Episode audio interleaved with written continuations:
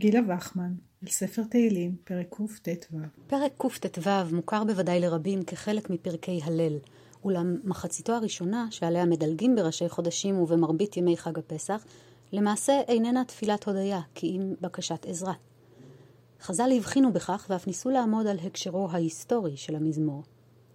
תנו רבנן, הלל זה, מי אמרו? רבי אליעזר אומר, משה וישראל אמרו בשעה שעמדו על הים. הם אמרו, לא לנו אדוני, לא לנו, כי לשמך תן כבוד. משיבה רוח הקודש ואומרת, למעני למעני אעשה, כי איך יכל וכבודי לאחר לא אתן. ישעיהו מ"ח י"א. רבי יהודה אומר, יהושע וישראל אמרוהו, בשעה שעמדו עליהם מלכי כנען.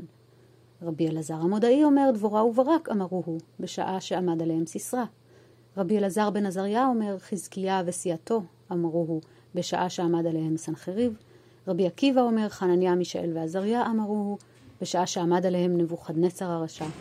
רבי יוסי הגלילי אומר, מרדכי ואסתר אמרוהו, בשעה שעמד עליהם המן הרשע. וחכמים אומרים, נביאים שביניהם תקנו להם לישראל, שיהיו אומרים אותו על כל פרק ופרק, ועל כל צרה וצרה שלא תבוא עליהם לישראל. ולכשנגאלים, אומרים אותו על גאולתן. כך בתלמוד בבלי, מסכת פסחים, דף קי"ז עמוד א'. כל אחד מהחכמים שבברייתא מציע אירוע היסטורי אחר שבו עמדו עלינו לכלותנו. מנהיגי העם פונים לאל בתחינה, לא על עצמנו אנו מבקשים, עשה למען שמך וכבודך, והאל נענה.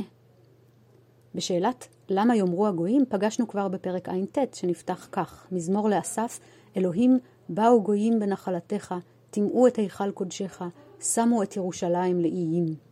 אולם בעוד שם המשכה של שאלת למה יאמרו הגויים אהיה אלוהיהם הוא ייוודע בגויים לעינינו נקמת דם עבדיך השפוך, הרי שבפרקנו ההמשך הוא ואלוהינו בשמיים כל אשר חפץ עשה. ראוי לשים לב להבדל בין שני הפסוקים הללו ולזכור איזה מהם בחרו חכמינו להנציח בתפילת ההלל.